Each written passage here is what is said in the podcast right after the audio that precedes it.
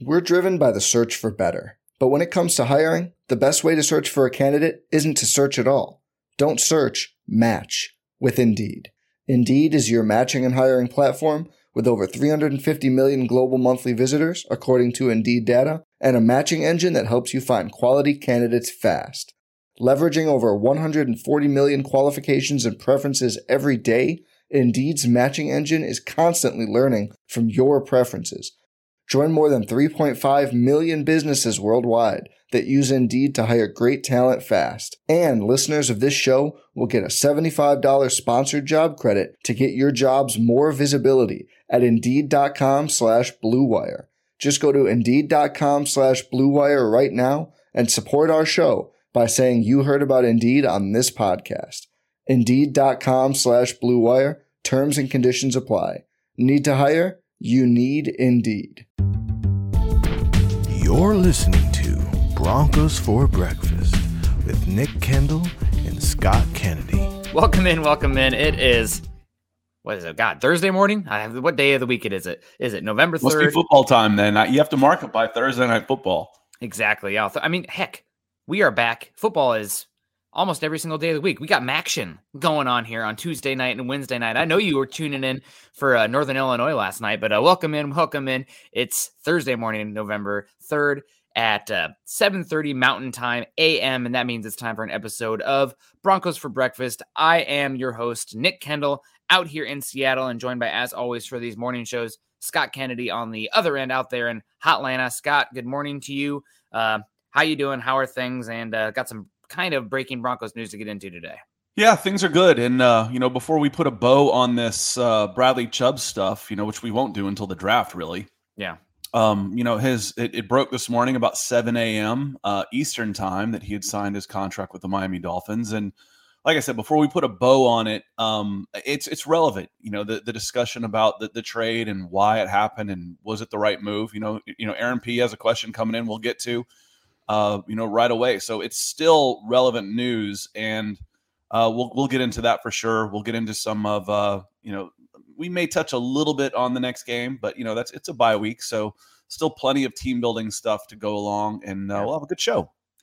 Yeah, absolutely. And we are midway through the season. I kept saying to start the year, I was going to give it eight games before we really had an idea of what this team was, what this offense looked like. And unfortunately, uh, we're eight games in, and it isn't exactly uh, what we had hoped. But uh, we're going to peel back that onion a bit and get into it. But first, we want to say hello to some people in the chat on this fine Thursday morning. First, we got Ethan coming in, the DWI guy saying, Good afternoon, gents in Broncos country. Scott, Ethan, I'm a little jealous you guys got to hang out there in London, but I uh, hope you had a good time. Also heard Ethan joined the uh, the live stream for a bit there or made an appearance of some sort. So good to have you in here, Ethan. Uh, good to know that there's a, a face behind the uh, the cool graphic there. Yeah, yeah. It's uh, you know, sometimes I didn't use your last name or anything. Not that you're hard to find when you have your business as your handle, but you know, it's uh, it had a, had a blast in London hanging out, and uh, thanks again for everything you do for for this show. I, I, I, said it to you, I'll say it to everybody. I wouldn't have been in London if not for Ethan and the DWI guys and his generosity for this program. Hundred percent, hundred percent. Uh, thank you so much. Good to see Ethan. We got Kevin Gray coming in here saying, Good morning, Broncos country. Nick and Scott, just hoping they are okay for the rest of the season. Hope the 49ers tank. Uh, fan says 68. This will get better. Denver Broncos for life. Hopefully, it'll get better. Uh, right now, it's we're on a winning streak right now, right? And if we can put another one together, then you're sitting there at four and five. Then you got the lowly Raiders at home. You got to get a little revenge game. I mean, one game at a time. I know it's so cliche, but you can only play who's next on your schedule. So um, you dug a hole, but you have a chance to dig yourself out here going forward. And luckily, you got a bye week to kind of rectify things and uh, build on that positive momentum. We got Aaron P in here saying, Good morning. Would you have rather extended uh, Chubb instead of the Gregory signing? Well, we know now what Chubb got paid. Well, take and, take that in a vacuum, and then we'll get into why that wasn't necessarily; those weren't necessarily mutually exclusive. Yeah. Uh, so I like them both. Uh, both of them have extensive injury histories. Randy Gregory's contract is extremely flexible, uh, which is fantastic. It's essentially a two-year deal where he's getting paid uh, a fraction of what a lot of top edge rushers get. I mean, you look at what Randy Gregory got. I know he's already injured, and that's part of the factor here when you're signing him in here. But uh, compared to what the Raiders paid for Chandler Jones, who is older and has what half a sack so far this season, um, you you are definitely doing a lot better uh, than um, the Raiders with signing uh, Chandler Jones and getting Chubb out there. I mean, you didn't have to give up anything for Chubb beside or for Gregory beside cap space. It's a little bit of hindsight 2020, but I was listening to the Athletic podcast, and I think it was Mike Sando who covered the Seahawks for a number of years, and he talked about uh, Gregory and Browning versus that of Bradley Chubb. And with Gregory and Browning in this more penny front, uh, which for those at home, a penny front is like five down linemen, three interior defensive linemen, two edges, and then one linebacker. You need those edges to be able to be more flexible in terms of are they coming or are they going? And Gregory and Browning specifically are more of the outside linebacker body types and abilities where they're better going downhill and rushing the passer, but they can drop into space uh, pretty smoothly, length, uh, fluidity in the hips, et cetera, et cetera. Chubb is more of your classic hand in the dirt kind of guy. He can do some stuff dropping in space, but he's more of a classic uh, 4 3 defensive end or edge rusher compared mm-hmm. to those two guys with the defense the Broncos are running right now. So I thought that was an excellent point.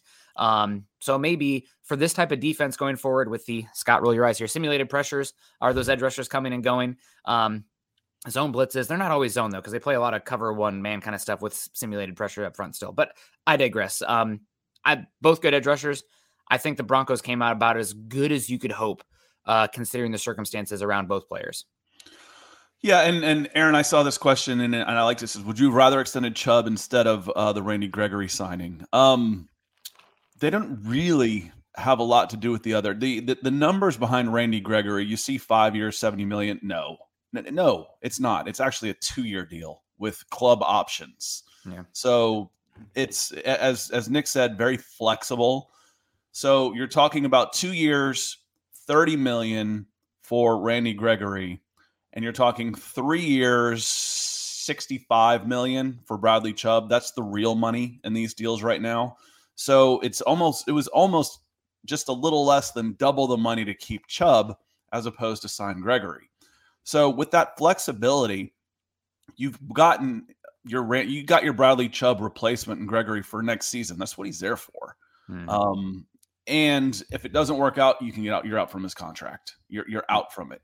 Um, you know, right now, would you resign him? No, you know, these guys, but I'd say the same thing about Chubb. Would I have given Chubb a three year, $65 million guaranteed deal? Probably not.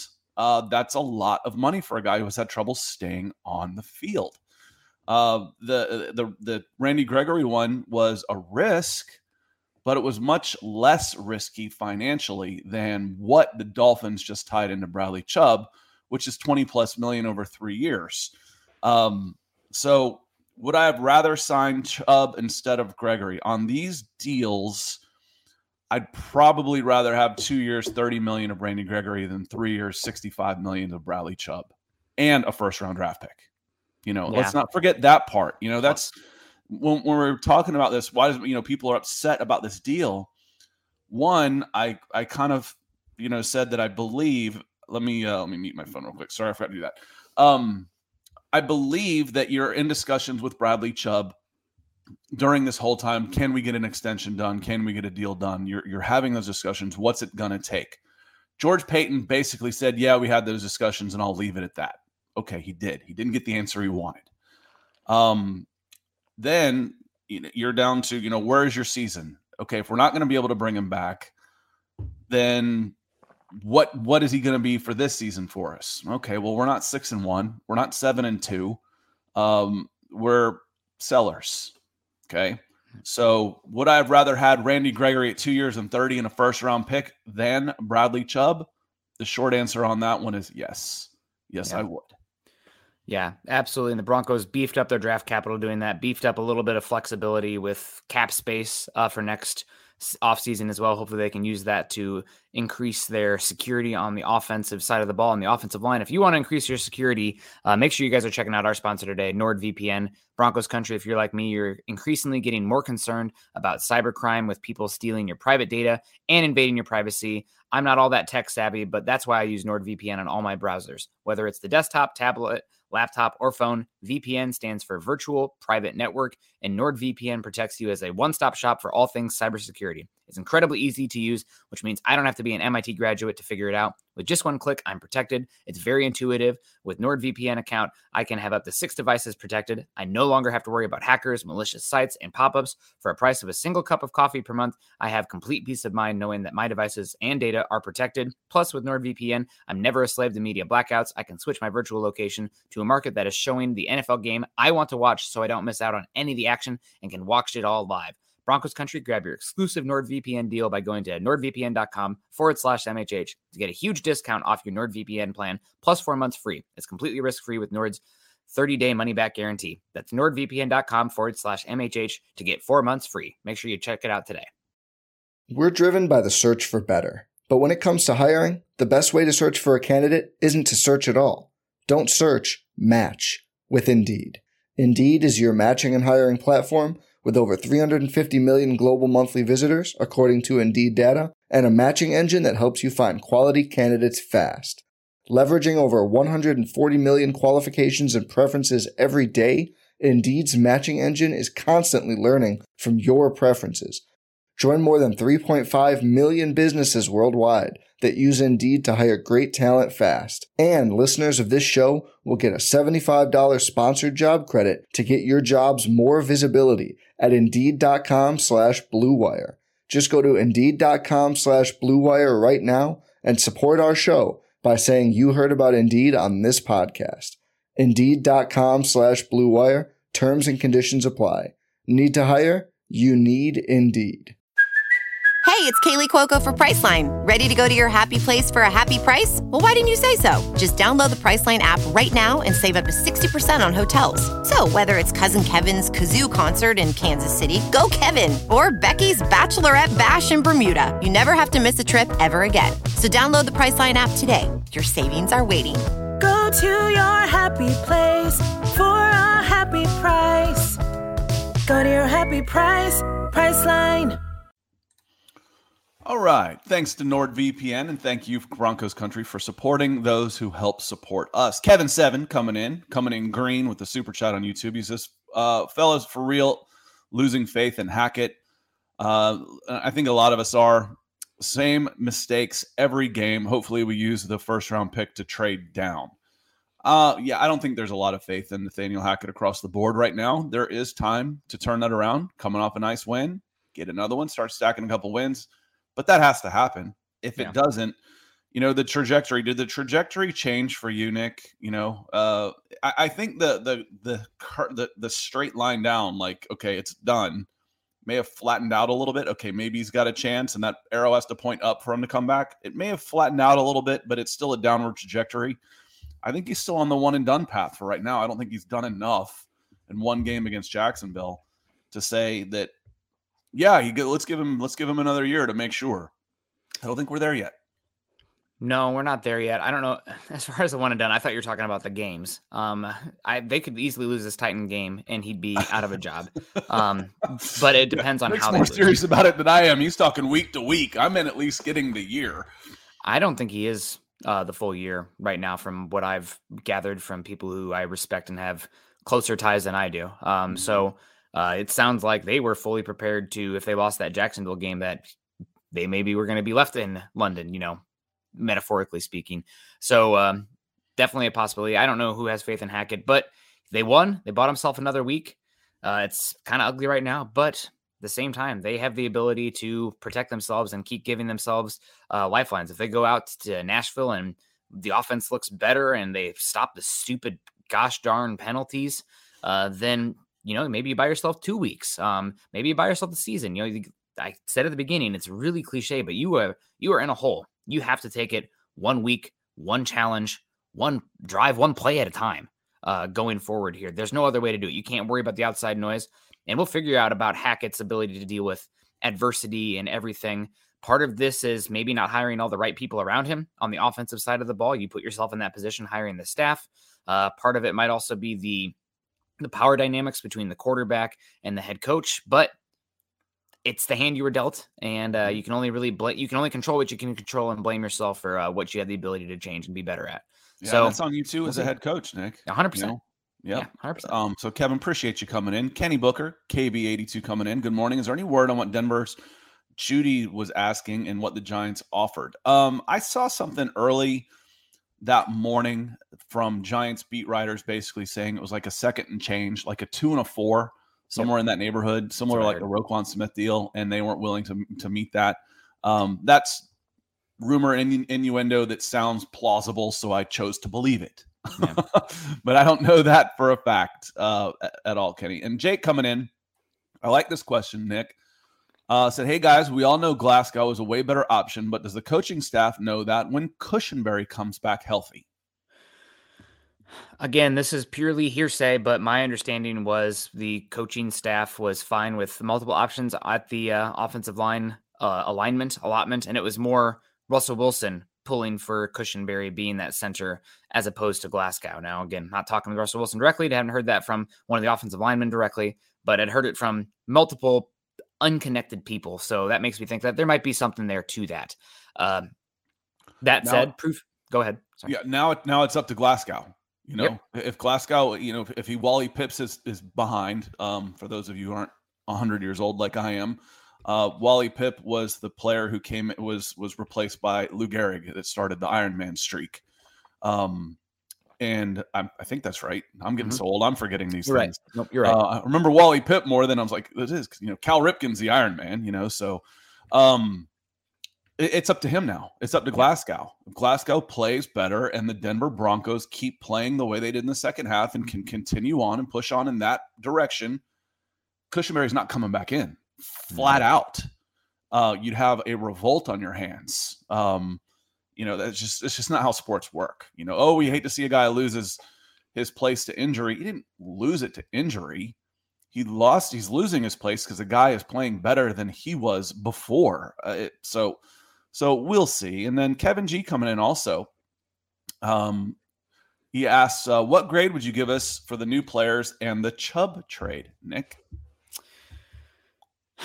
Chase Edmonds, and I said this last night, and I feel like I hadn't heard this being talked about from anybody in the Denver side of things, but I think it's an important aspect of this. Broncos need a little bit more explosiveness and pass catching ability out of the running back position. So trading in for Chase Edmonds makes sense. He got a big deal from Miami this year coming from Arizona. However, he stunk with Miami so far this season. So maybe that'll be helpful for him coming in here.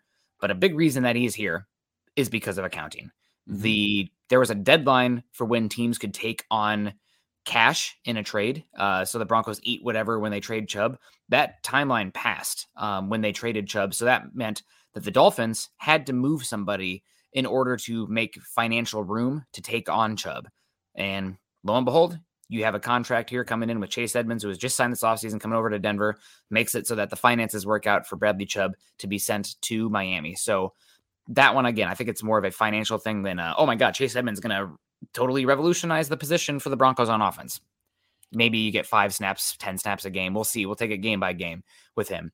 As far as uh, Jacob Martin, I think you bring in much needed depth, and I think it's insurance for Browning and Gregory as much as anything. Uh, it's kind of like for Scott over here, uh, the Falcons trading for Fenton at the cornerback position. You're dealing with injuries. You still are wanting to compete right now. Didn't cost you very much in terms of capital to bring it in here. You offer some short term competence uh, for the position and I think and some special teams ability as well. I don't think he's going to come in and displace uh, Jonathan Cooper. I don't think he's going to compete with him. Uh, but he offers more special teams and uh, run defense than somebody like Nik Bonitto. So I think they're like C trades. Are those it's the big one is the first round pick for Bradley Chubb. Plus the well, and what's funny is the profile just on paper for Martin looks a lot like Malik Reed. you know, he yeah. might be better in run defense, but it's like, okay, this guy's got decent numbers. You know, he's got numbers similar to Randy Gregory. How come he's being cast off? Um, I, I, agree with you. Edmonds for me was a throw in. I, I, didn't really even consider it. It was the first round pick, but it, to me, you know, I said Tuesday morning, and then I get off and search Twitter. I'm like, oh crap, this really is going to happen. After I just get done saying, you know, ninety percent. I'm like, there's no way somebody's giving up a first round pick and signing him to 120 million dollars. Well, yeah, it happens. So, and and Miami did it. So that I thought it was that improbable and Denver was able to do it, that's mm-hmm. an A for me, man. Um, you know, for all the reasons I just said, you're going to lose him anyway. You know, with or without this trade in 2023, Bradley Chubb is not going to be a Denver Bronco. That's everything I believe based on everything that has happened. I said that going in. these are the reasons why you do this, and then it happened, and then people that have chirped just a little bit. That's what was happening. He wasn't going to be here. He was not going to be here unless you tag him, and then he threatens to sit out, and it ends up being really ugly anyway. Yeah. Um, and it's 25 million that you don't necessarily have. So you really had to make a choice between Dre'Mont Jones and Bradley Chubb because you've got escalators coming up in the salary cap. Yeah, you might have 17 now, and you can change that and restructure some guys, but you're going to have to pay Dre'Mont Jones. Um, Russell Wilson's salary cap hit starts starts escalating. Randy Gregory's salary cap hit triples. Um, so you've got some escalators coming in. You you couldn't afford 25 million in Chubb and then keep some of the some other guys. You made a decision and you got a first round pick for a guy who wanted to leave anyway. The Chubb trade's an A for me. It really is. Yeah, I mean, when Bradley Chubb was off to a terrific start after the Broncos were two and one to start the season. Uh, I asked around a little bit on this. Like, I know the Broncos financially doesn't make sense. I love Dre'Mont Jones. What are the chances we can get both these guys? And all the answers I kept getting back was right, right now, I'd consider it a long shot for Bradley Chubb to be back here in 2023. Mm-hmm. Uh, given the moves the Broncos set up right now, obviously want to see what happens with Bonitto and Browning, and if Gregory can stay healthy. Well, Bonitto right now, I'm not ready to. Uh, you know, I was not big on the, the draft pick of Bonitto when it happened, just because I thought he was so detrimental in the run game. Right. Uh, but playing the penny front, where it's a five man front, you have a lot more one-on-one situations and i think that's more beneficial than the gap and a half or really hard uh, edge setting that you need for more of a four-man front yeah and, uh, and and just what nick is saying here is in a an old-fashioned nickel and dime which is you know me old-fashioned is 4-2 you know you're mm-hmm. going four-man front the old nickel and dime defenses that you hear with five defensive backs and six defensive backs are four-man fronts yep and this is three-man this is basically a 3-3 or depending on how you want to change it, with one inside linebacker,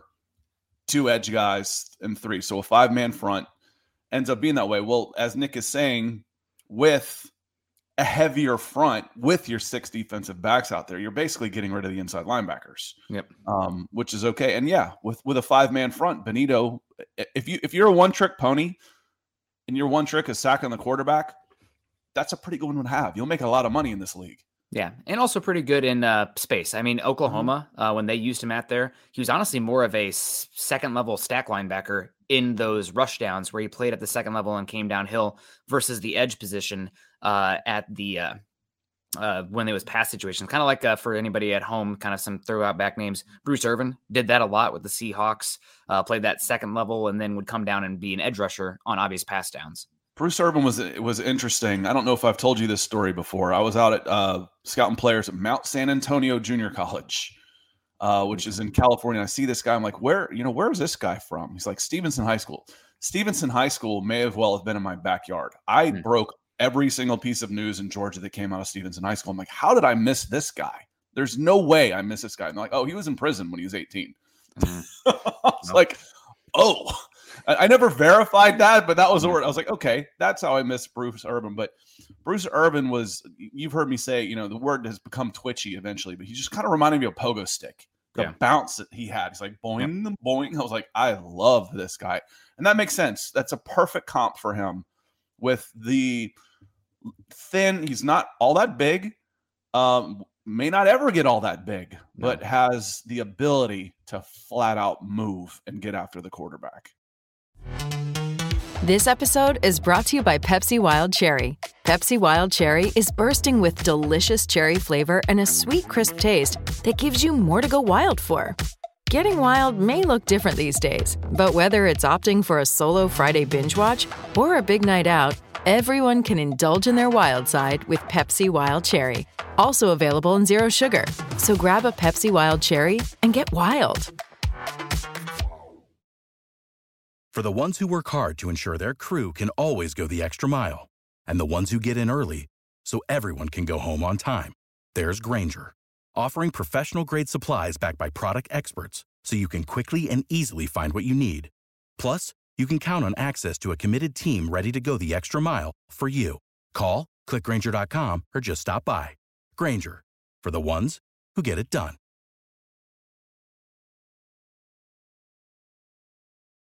Yep. And with the five man front, the penny front, if you will, I think there's a little bit more value uh, to that position, especially at 64. I mean, let's say he's never a starting edge rusher. You need three out there. And if your super sub is a guy who can bend the corner and be out there and like, okay, it's third and five or two and 10, it's an obvious pass situation. God bless. Pin your ears back. Let's go. So Jacob Foster coming in with the support over on Facebook.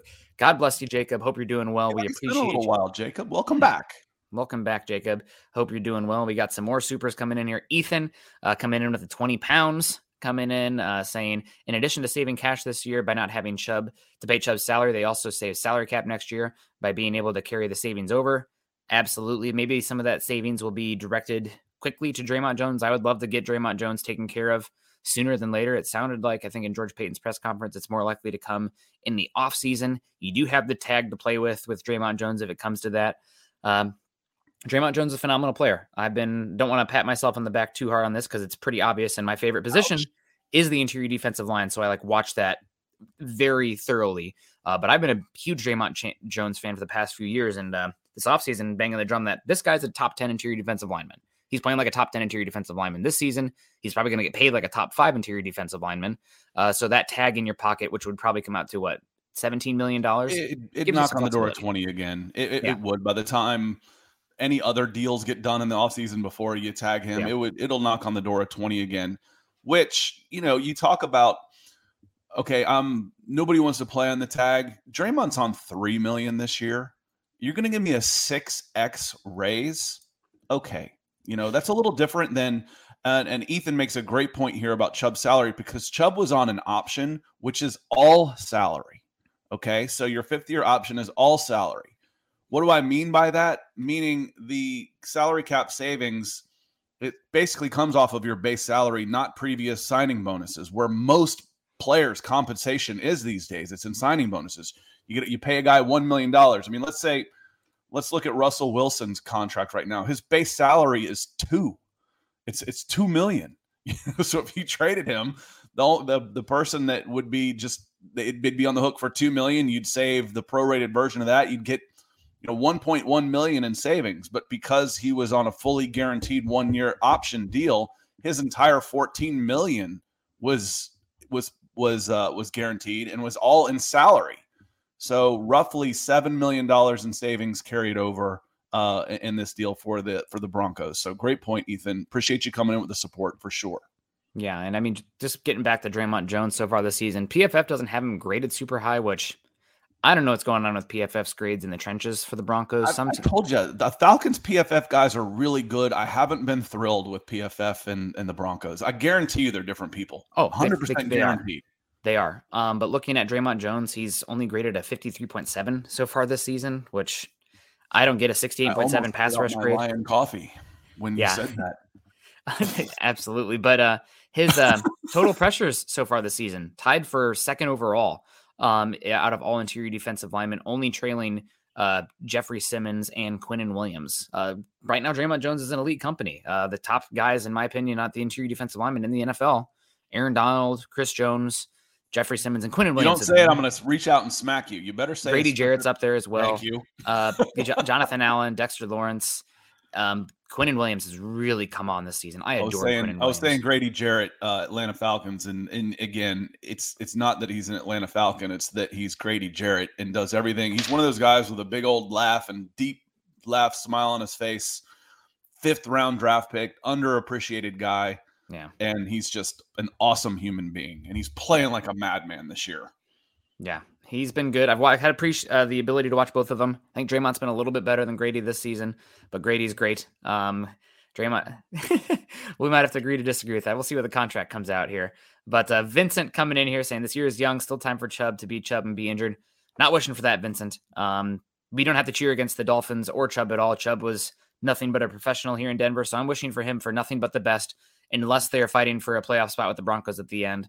But I think that it's probably going to come down to another team besides Miami because Miami probably put themselves in position to be that first AFC wild card uh, behind the Bills. Yeah, they're in the they're in the wrong division to try and go for a buy. Um, but yeah, Vincent, that's that again.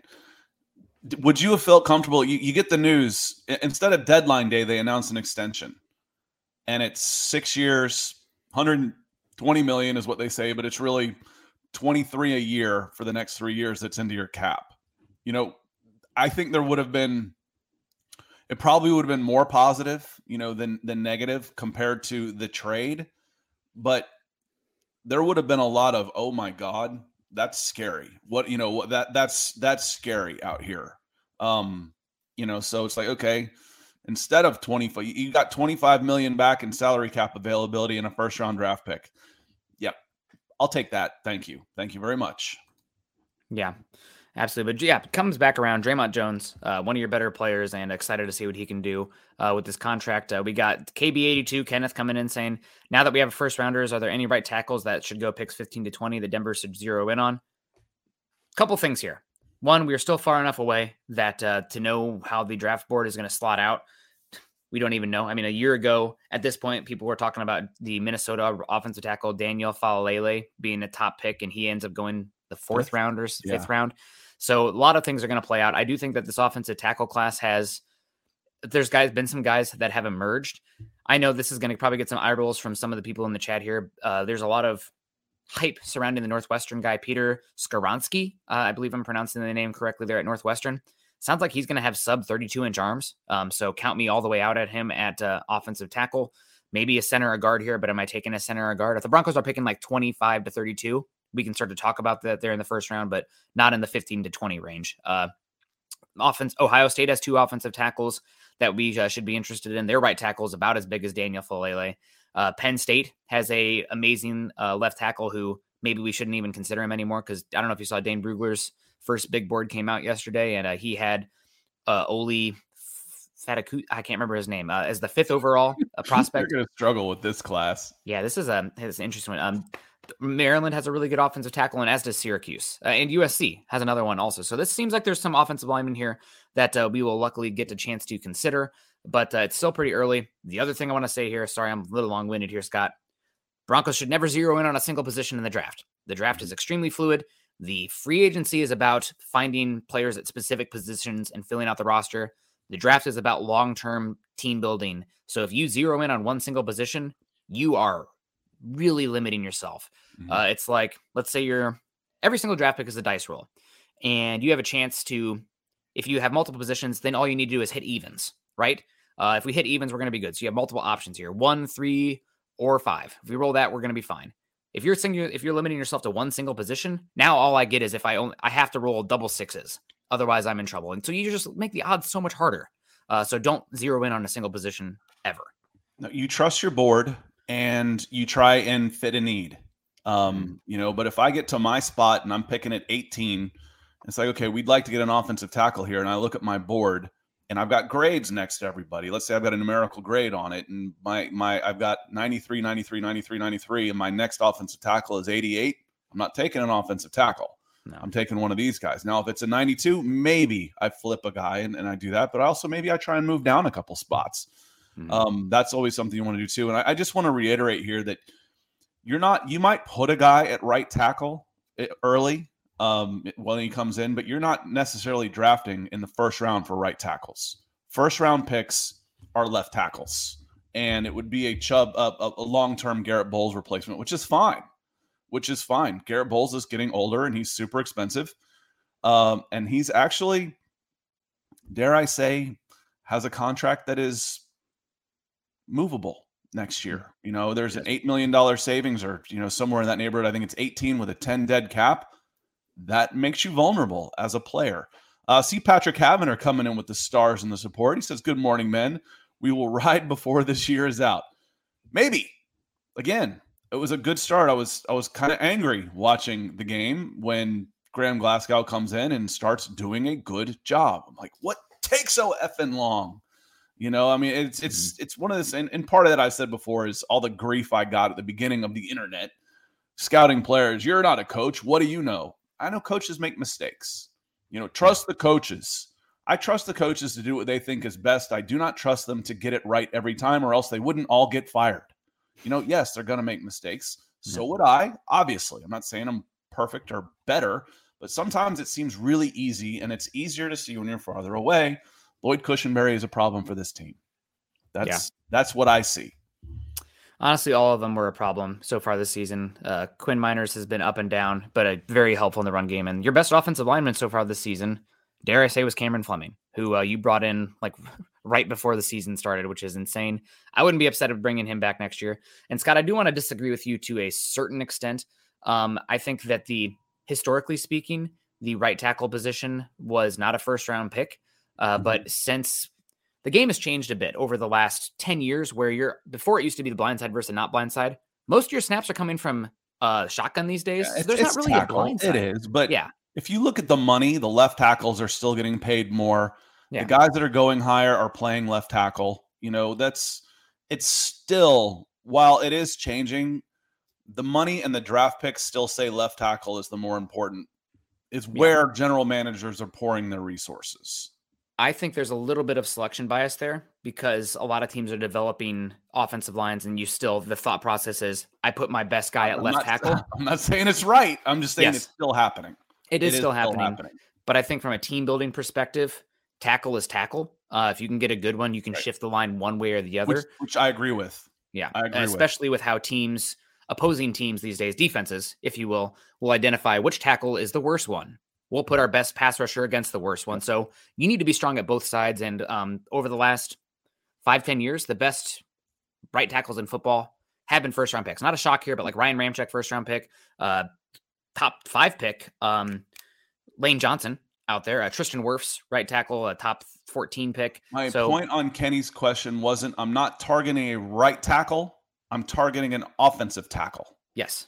Yep. You know, um, you're not going, I'm not look, I'm not scouring the right side of somebody's line. I'm looking at a I'm looking at left and, and, normally in college, the best guys, especially in college, where there's not as many of them, the best tackles are going to be playing left tackle. 99 times out of 100 in college. Yep. So I'm looking at left tackles as an offensive tackle for my team. And again, and if I move them over to right, that's fine. Yep. Um, but just you know, don't, don't I my point was I'm looking at OT, not RT. Yeah. Yep. And that com the uh, conversation here is not more so directed at you, Scott, but just a a general for the chat and how I how I perceive it in today's uh, NFL. Ryan Slavic coming in here saying, "Did you guys see the Dolphins? Well, the Dolphins paid Chubb uh, for his contract. Thank God we dodged that bullet. And the Broncos would have paid him. I, I kind of agree with you. Yep, I yep. do. Uh, that's that's part of it. Um, because uh, again, it make people. It, I think people would generally be happy if, like Ryan. I don't know if you if if you heard this when you came in. We're a couple minutes behind on pulling up comments on trade deadline day, instead of a trade announced, they announced the contract extension that the Dolphins signed. If they announce that for the Broncos, George Paton comes out. We have we didn't trade Bradley Chubb. No way. We have agreed to a five-year, hundred and twenty million dollar deal, and then the numbers come out, and it's really a three-year, sixty-five million dollar deal. You know, sixty-five guaranteed. How would that have made you feel? That would have made me nervous. Nervous. That, that would have made me nervous. Yeah. And also feeling that. Uh the area this team needs to pour resources in is now limited uh, to attack going forward. Now you have more cap space and uh, another draft uh, draft pick to get it. Um, we also got Art H coming in saying, "Is cutting Garrett Bolles an option if we go tackle in the draft?" I think cutting Garrett Bolles is an option regardless of tackle uh, in the draft. That would come prior to the draft.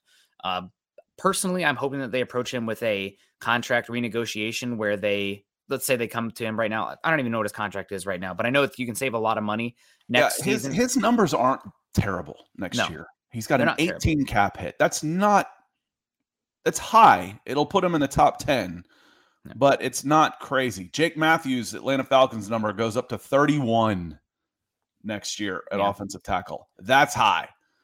He's still for what he should be. If you cut him, it's performance based because he's not playing very well. I still think it's close enough that you might renegotiate like Nick's saying, but I don't think yeah, but yes, to answer your question, Art, yes. His contract makes him vulnerable. I don't think it'll happen yet. I don't think you can afford it from a competitive standpoint. I don't yeah. think you can afford to uh to make that move you have to remake two of the positions on your interior offensive lineman next year and right tackle as well. So and then you have to remake two positions on on uh, on at tackle also. Yep. One with a draft pick, and then what?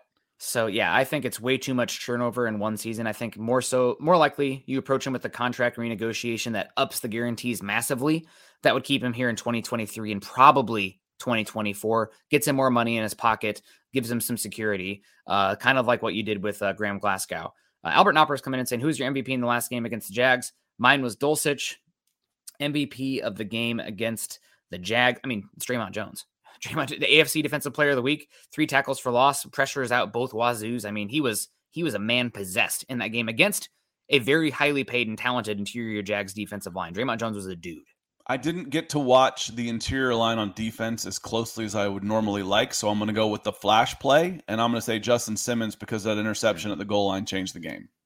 Yeah, I, or I might just go Graham Glasgow because his insertion into the game changed the game. MVP, Graham Glasgow. Yeah, yeah, that's Graham Glasgow follows me on Twitter, so I can't say anything bad. Um, Savage, you? He was a, he was if he wasn't he was the fine. difference, he certainly was a difference in this game. I do. We've been calling for Graham Glasgow to be started at center for a while, but I don't want that to be misconstrued as he is a long term answer there. This no, is a stopgap no. beyond. He improves the team right now. Yes. How much we'll see, we'll yep. see. But he is a better option, and it was worth again just to show some accountability. It was worth making the move just to shake it up a little bit, you know, yep. just to just to shake it up some. Yep. Um, and again, I think the same. Everybody else has been moved around a little bit. I don't think I don't think Cushenberry and Dalton Risner are untouchable. No. You know, I and and to this point, Nick, they had been. Yeah. I think there's a good chance that uh Risner might be benched at some point, depending on if Tom Compton comes back or if he continues to struggle. We'll see. Savage Boy Kev come in and saying, What are the chances Paton trades back? Because uh, I think so. It depends on how the board falls. It depends on what the offers are. It depends on how this quarterback class shakes up, um, where, where you're picking. So, too many factors right now. Paton said he's going to be on every deal, and that includes trading back. I think it's more likely the Broncos trade back than trade up. I see some people saying the mm-hmm. Broncos should trade their first round pick this year and their next year to go get the best tackle in this class. Wrongo. That's a that's a terrible strategy for this team, um, in my opinion, especially with the uncertainty of the offensive tackle or positions in general. The only position you should be trading up for like that, I think, is quarterback, and that's not happening for the Broncos. I just here, don't so. like trading up. Quarterback, maybe. I just I don't like trading up. You know, having watched this stuff for so long, the the difference between the 25th player and the 35th player is just so minuscule year in and year out that you're better off trading the 25th to get the 30th and the 35th, you know, yeah. or the 35th, 42nd, and 50th. Yeah. You know, the more chances you have, the better chances you have of hitting because it's an inexact science. So I don't like the chances of trading back, as Nick just said, much better than trading up. Trading up, miss me on that one especially with where this team is right now. You're going to be paying Russell Wilson a lot of money. And I know the Broncos are going to be wealthy in terms of ownership, but you still have to play around the salary cap. One way to do that when you have a very expensive quarterback is to have young players on cheap contracts going forward. It helps your depth. So free agencies for the immediate, the draft is for the long term health of the roster. Uh, should be more about that. Lawrence Rivera coming in with the support. Lawrence is still pissed about the trade. He's he's he, he this is our our George Paton don't like him guy right now. For now, uh, whatever the opposite of a stan is, you know that detractor. Yeah, and and I don't know Lawrence if you've been a fan for years and years and years, but it, it's hard. You know, Jerry Seinfeld said it 35 years ago. You root for you root for laundry. You're not rooting for players. They come and go these days with free agency and, and everything and, and the business of football. They come and go. You're rooting for the jersey. Yep. Um, which is, you know, you've heard me say before, Lawrence, that when you're in this as a, as a living, as a professional, you end up rooting for the name on the back of the jersey a lot more than the name on the front. And this is why, because you you follow the players, you end up rooting for the players. If I had an emotional attachment to J- Bradley Chubb, I'd be following him in Miami Dolphin. I don't. I don't particularly care. Um, I'm interested to see how he does, just to analyze a trade and see. It. Well, it's it's talking points. But, you know, we're interested in the Denver Broncos and the comings and goings. But I get it. I do. Um, I think he said he's bought several jerseys and none of them are here anymore. That's why you go get a, a, a retired player. Someone else mentioned that in the chat. So I, I know you're hurting Lawrence. Um, and George Paton is not infallible in all this. That's for no. sure. Nope, he's not. Uh, but we didn't even read the comment here. Um, but uh, we appreciate you, Lawrence. What's up, guys? I don't even care. Just to sit back and watch them play this year. But it's Paton's second year. We've only been getting worse record wise. I don't care about players individually. Right now, the coaching uh, hire and the contract extension for Russell Wilson look poor. And uh, if they don't turn it around next year, he might get another chance at another head coach if Hackett's moved on from. But he's got to start getting it right. Luckily, uh, for Paton's credit, I think the the draft picks more or less have been pretty darn good. Uh, so that's something you got to build on. You have another draft pick now, so hopefully that'll continue to be good. And typically, it takes you know three draft cycles before that like core of a roster really starts to come Mhm. together for a good drafting uh, general manager. So hopefully they can stack another solid one on there. It looks like this last draft class is starting to come together as well. I thought Mathis has been playing better and better. Uh, good to see Bonitto out there as a even just if, even if he's your first edge off the bench. We don't we don't need to uh, rehash that uh, conversation, but that's there's a lot of value there if he's a good pass rusher and Dulcich as well. So you have what is it a one, two threes uh, this upcoming draft class, maybe even two fours. You, Now you have draft some- some offensive linemen, please. I want to pay offensive linemen. I don't have time to develop. Also, I don't No, trust but Butch Barry to develop. Both. Yeah, You both. know, Yeah. both. You can if you're you're you're gonna have to get a couple. Again, I can find players that will help this team right away. In the middle rounds, and I can find them in free agency. They're cheap. They're Yep. cheap. And Tim Durr says, I thought Risner was going to be traded at the trade deadline. Uh, Tim, I, I kind of asked this rhetorically the other day, but if you're on the outside looking in, if you're, let's say I'm a New York Giants fan, and I say, why on earth would I want anybody off of the Broncos offense that isn't good enough for the Broncos offense? I mean, Yeah. When you when you think about it like that, it's like let's go to one of the bottom five offenses in the league and get a guy that they don't want. When you when you think about it, you'll understand why Risner was not traded. Risner is playing terribly. He's he's not playing very well at all. Who who else would want him? We're trying to bench him. We've been trying to we've been trying to get him replaced since well last year for me. Um, so if I'm a general manager of another team, why would I be coming after Dalton Risner with a draft pick? I think you, you might have your answer there. Yeah, I thought maybe you could get a fifth round pick for him or something like you send a fifth, you get a fifth this year and trade a 20, 24 7. But I think the Cushenberry tr- uh, injury might have uh, soiled that ability because maybe you don't trust some of the interior d- offensive line you have there. So is what it is. Uh, probably gone after the end of the season. Uh, coming back to the point though, Scott, um, I am all in. We'll see what happens here. The Green Bay Packers are in cap hell this upcoming offseason. Pay Elgton Jenkins a bleep ton of money. Uh, before this season, he was one of the top five interior offensive linemen in football. He can play all five spots on the offensive line as well. Uh, he can he's scheme versatile as well. He's been dealing with an injury this season, but man, before this he was incredible. I am paying that guy big money uh, to come to Denver next season. Left guard, center, right guard, right tackle. I don't care. I am putting a stalwart in here. Um, if it would have been a year ago and the Broncos were in this position, I'd be screaming, pay Brandon Scherff big money. He ended up going to the Jags. And that Jags offensive line, we saw it uh, this last week. They are opening up some damn holes uh, right now. And Brandon Scherff's a big part of that. Um, and he's helped Jawaan Taylor out there at right tackle take huge steps forward as well. So um, I am big on uh, Elgton Jenkins. And uh, Jenkins is great at guard, not at T, says uh, Dr. Van Nordstrand. I agree with you. It's that versatility, though, that I think even adds more value. Uh, so I agree. You bringing him in to play guard, but in a pinch to have that ability to also kick out to tackle is very nice. So I'm looking to do that. And then you can bring in a right tackle and Cam Fleming and hopefully a center as well. Yesterday I mentioned uh, maybe paying uh, Garrett Bradbury, but the more I think about that, I love Garrett Bradbury. But because he is so small, I worry about bull rushers with him. And that's been an issue at Minnesota. And then that can be really compounded uh, with Russell Wilson. So maybe a little bit more of a stalwart guy, someone like uh, Elgton Jenkins, who I loved in the draft. Wanted the Broncos to draft him over Dalton Risner in that class. I think he went two picks after Dalton Risner. Says he went number 44 overall, round two. And I think uh, Dalton Risner went 42 or 41. So there's like Drew Lock and Dalton Risner back to back, maybe 40. But either way, Elgton Jenkins has been awesome. Uh, would love to pay him. But Scott, we got to get to our main topic here. We're at 45 minutes. Some rapid fired on some grades. Uh, I'm going to go first. The quarterback position. I'm going to give them a, uh plus on the season. Russell Wilson's been poor, and also Brett Rypien is bad. Um, the, you can't put yourself in a situation where your backup quarterback is as bad as Brett Rypien. He's a fine quarterback three. Never liked him as a quarterback two. Um, not good enough. I'm going to give him a D, a D plus. That's it's somewhat graded on the curve uh, because I expected more from Russell Wilson, but they've not been good enough. D plus.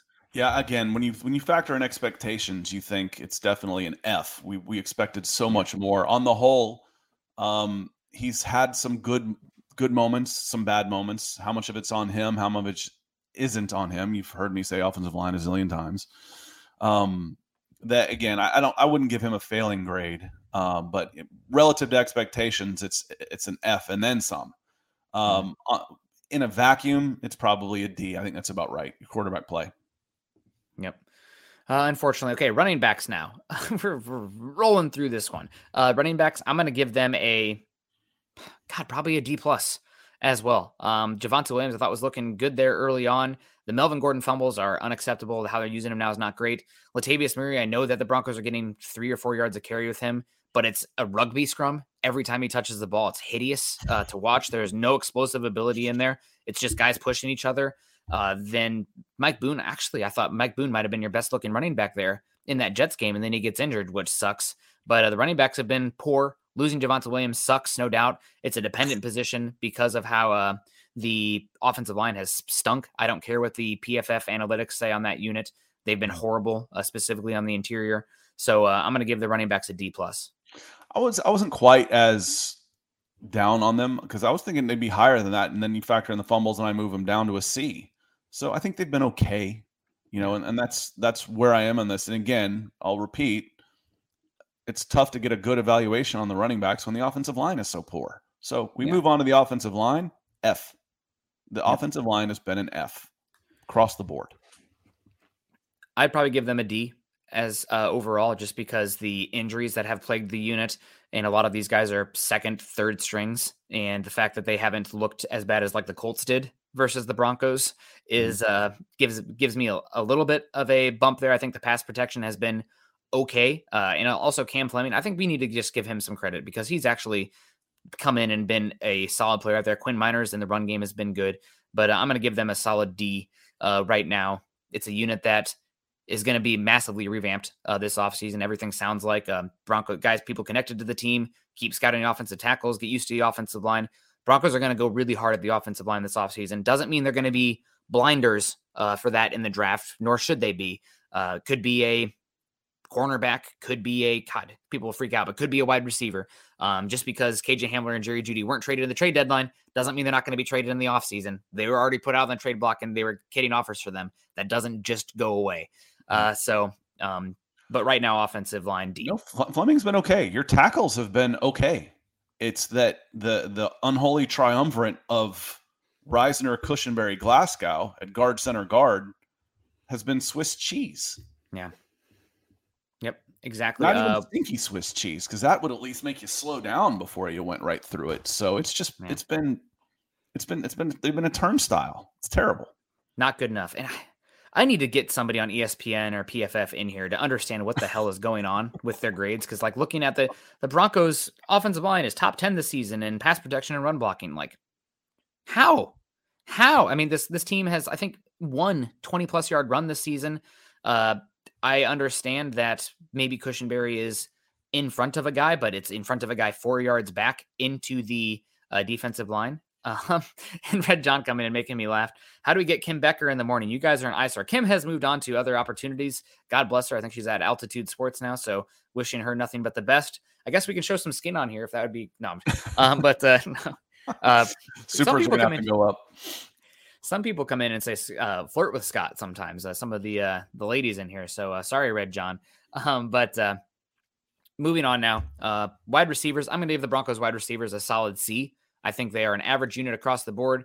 Had more hope this season for uh, Courtland Sutton. He started off really hot. I think he through the first three games, he was one of the top 10 wide receivers in football, according to Football Outsiders. He's fallen off massively in the last three. He needs to be better. He needs also these unit, if they're going to work the quick pass game via the screen, somebody not named KJ Hamler needs to freaking sack up and block somebody on the perimeter because I'm getting sick and tired of seeing Jerry Jeudy look like he's olaying somebody or Courtland Sutton as big as he is, like just like, oh, right by me.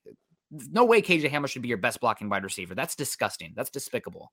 Yeah, that's you said it. I'm not even gonna say anything else on that. Um, so now you talk me into like a C minus on that, just for the stuff off the ball. Um, yeah. there's been too many drops too. That's I mean, across the yeah. board, everybody, you know, everybody wants to get on Jerry Jeudy about drop balls. I've seen everybody drop passes. Yep. Um, you know, that was uh, maybe in the first or second game, but I watched it in um, Oh, here comes a super. I'm not sure. Two bucks isn't gonna. I'm just kidding, uh, Mr. Allen. no, I'm.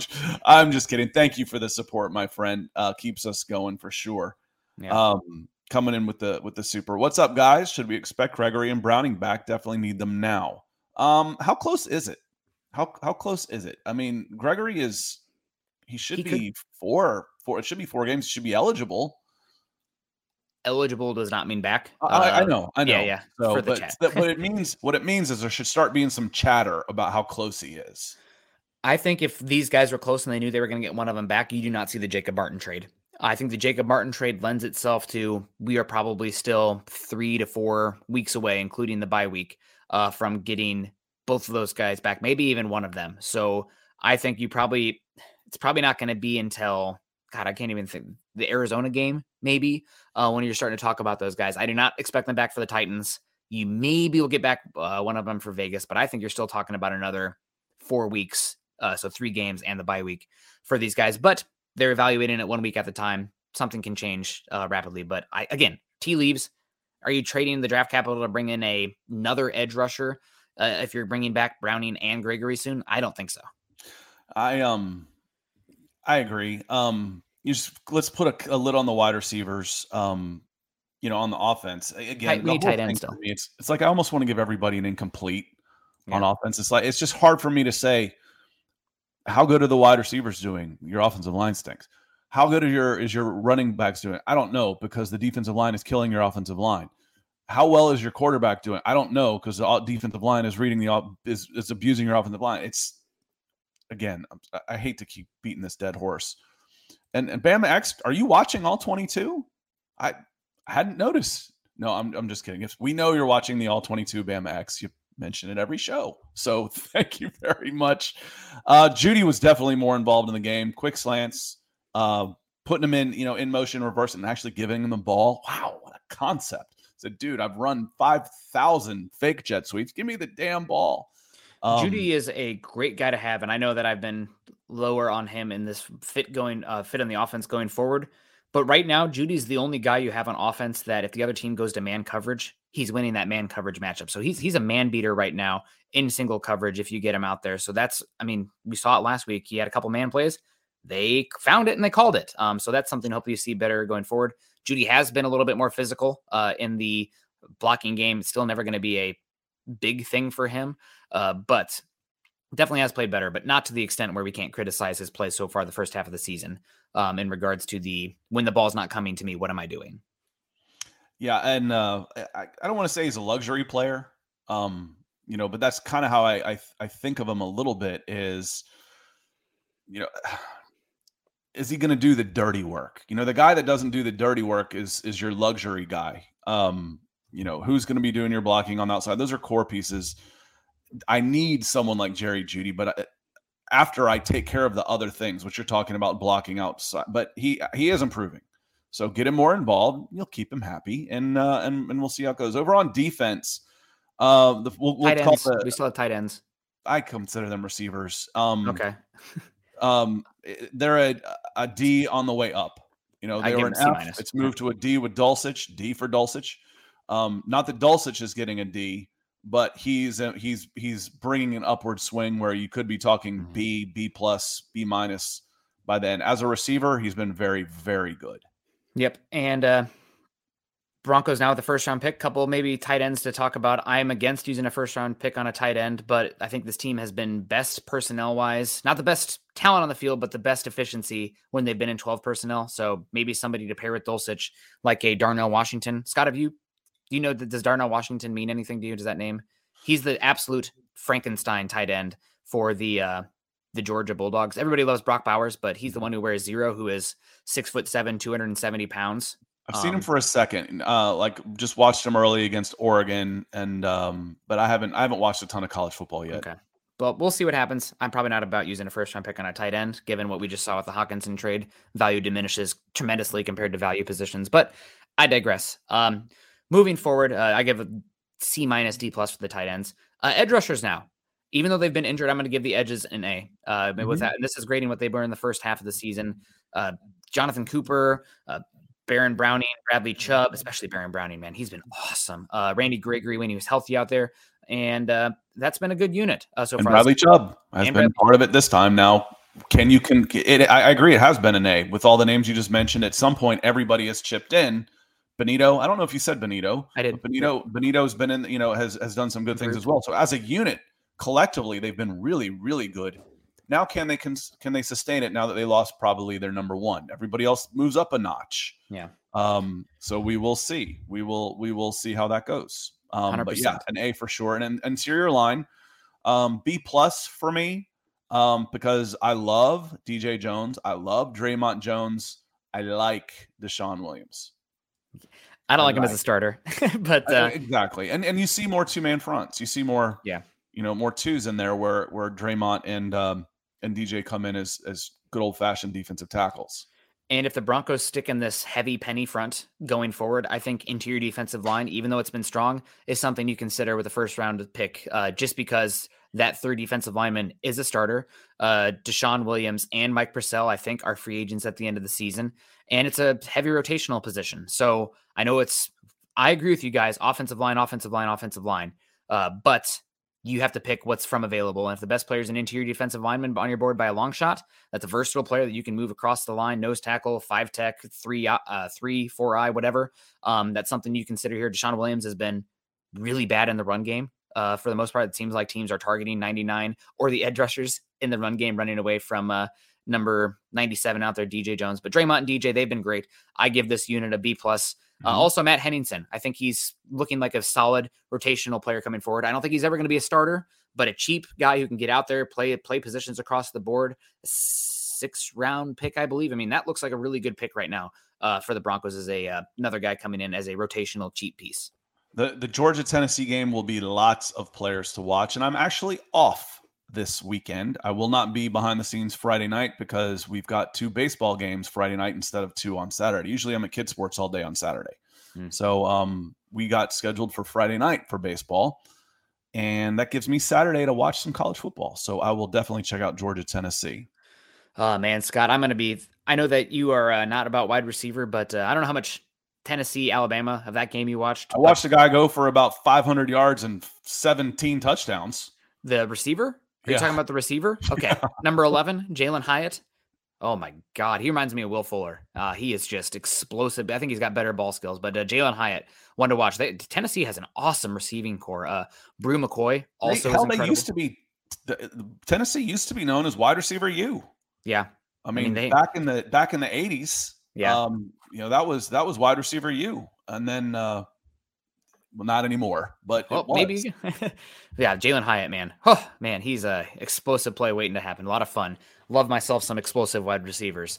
Bama X. Sorry, Bama X. We uh, that's too bad. Ethan coming in here. You might get another chance, Bama X. So just keep playing the games in front of you. Uh, I do like the Vols though. That's probably my SEC team if I had to pick one.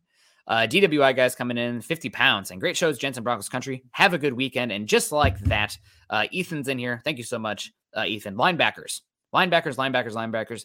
I'm going to give the linebackers a B minus. You giving them a C. I'm going to give them a B minus.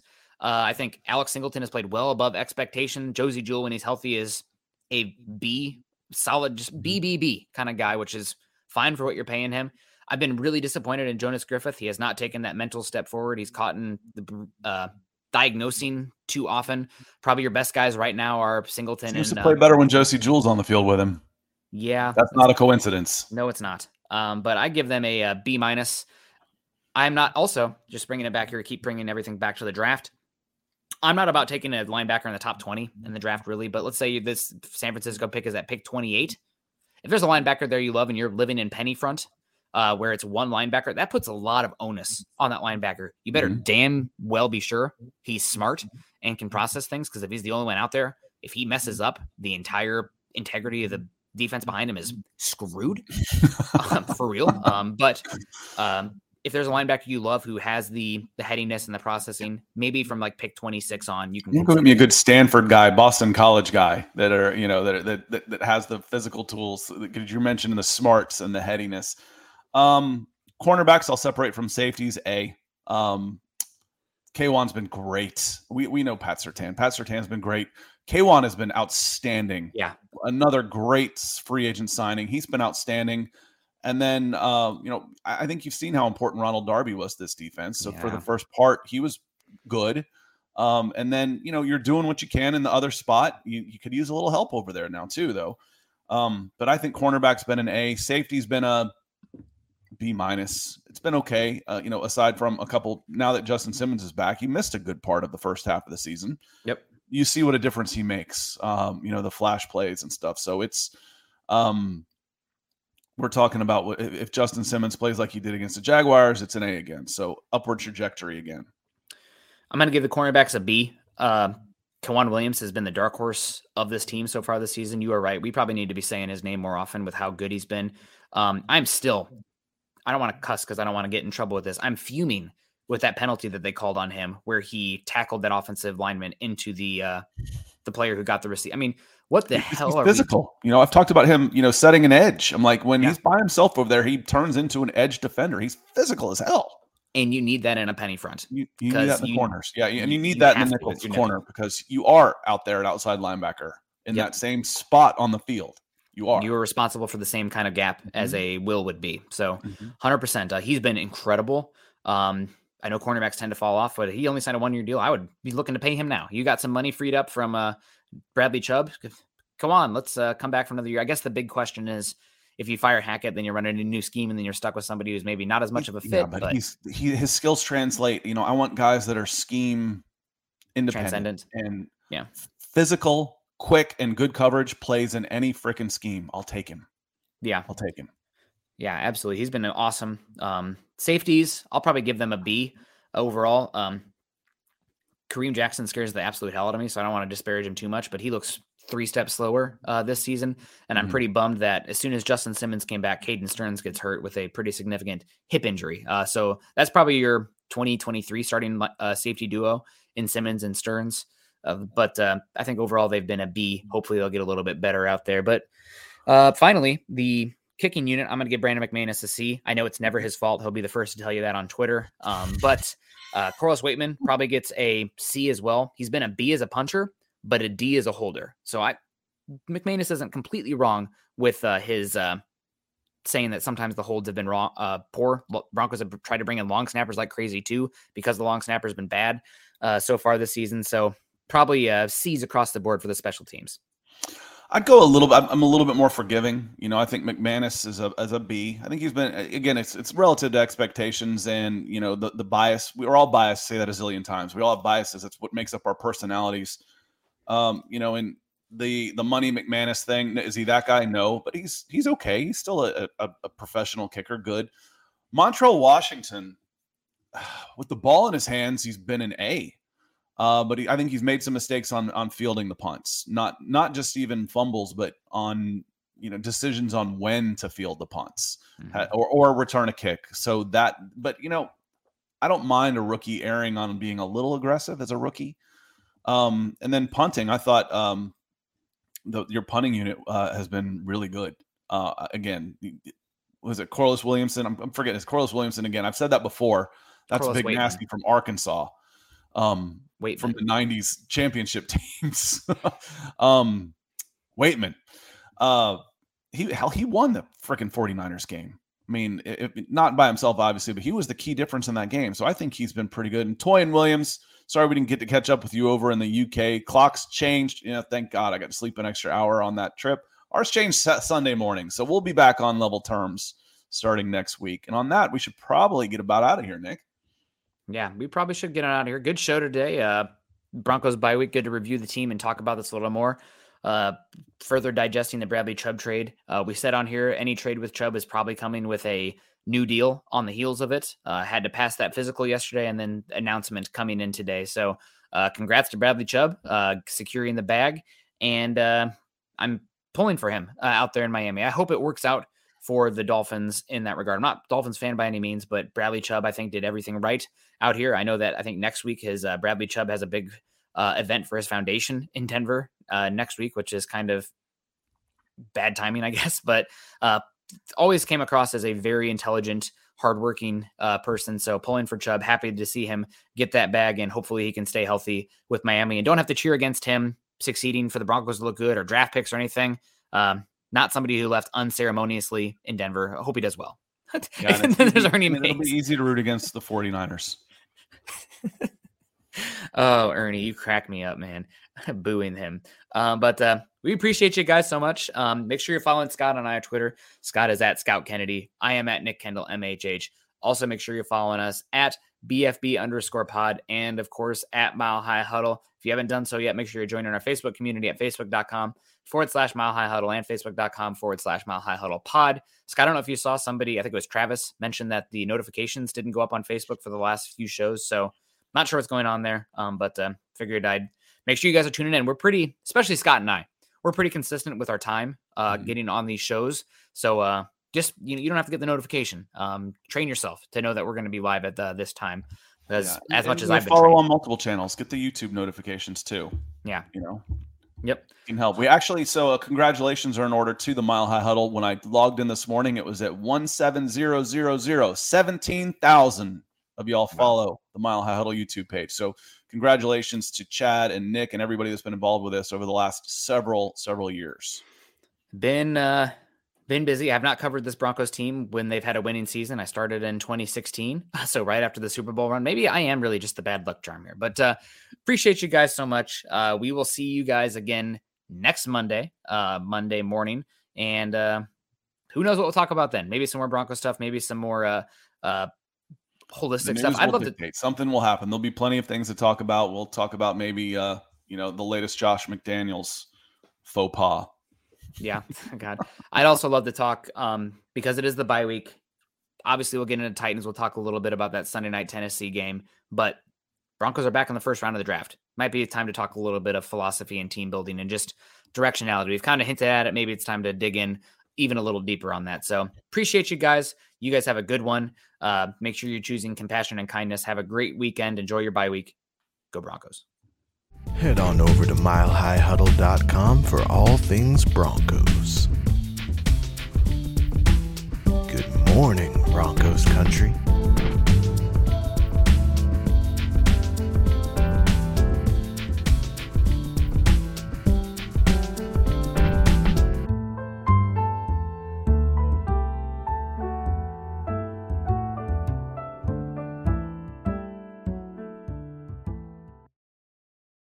Every fan knows the right player in the right position can be a game changer. Put LifeLock between your identity and identity thieves to monitor and alert you to threats you could miss. Plus, with a US-based restoration specialist on your team, you won't have to face drained accounts, fraudulent loans, or other losses from identity theft alone. All backed by the LifeLock Million Dollar Protection Package.